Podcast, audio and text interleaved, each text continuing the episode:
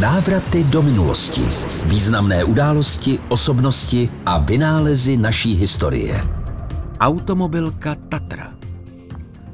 Tatra je třetí nejstarší výrobce silničních vozidel na světě s nejdelší nepřetržitou výrobou v jednom městě. Za svůj vznik vděčí Ignáci Šustalovi.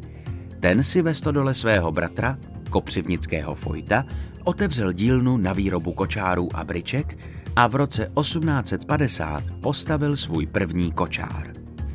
Malá dílna postupně přerostla v továrnu, v níž byl v roce 1897 postaven první automobil se spalovacím motorem v Rakousku, Uhersku a střední Evropě vůbec. Legendární kočár bez koní. Vůz Prezident. Továrna začala vyrábět i nákladní automobily a železniční vozy, které se postupně staly jedním z pilířů firemního podnikání. Roku 1936 byl pro tehdejší československé státní dráhy vyroben motorový vlak Slovenská strela. Ikonickým kopřivnickým vozidlem byla nenápadná Tatra 57, přezdívaná Hadimrška.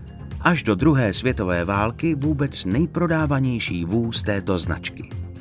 Automobily Tatra se ve světě proslavily hlavně díky cestovatelům Jiřímu Hanzelkovi a Miroslavu Zikmundovi, kteří na Tatrovce uskutečnili své legendární cesty.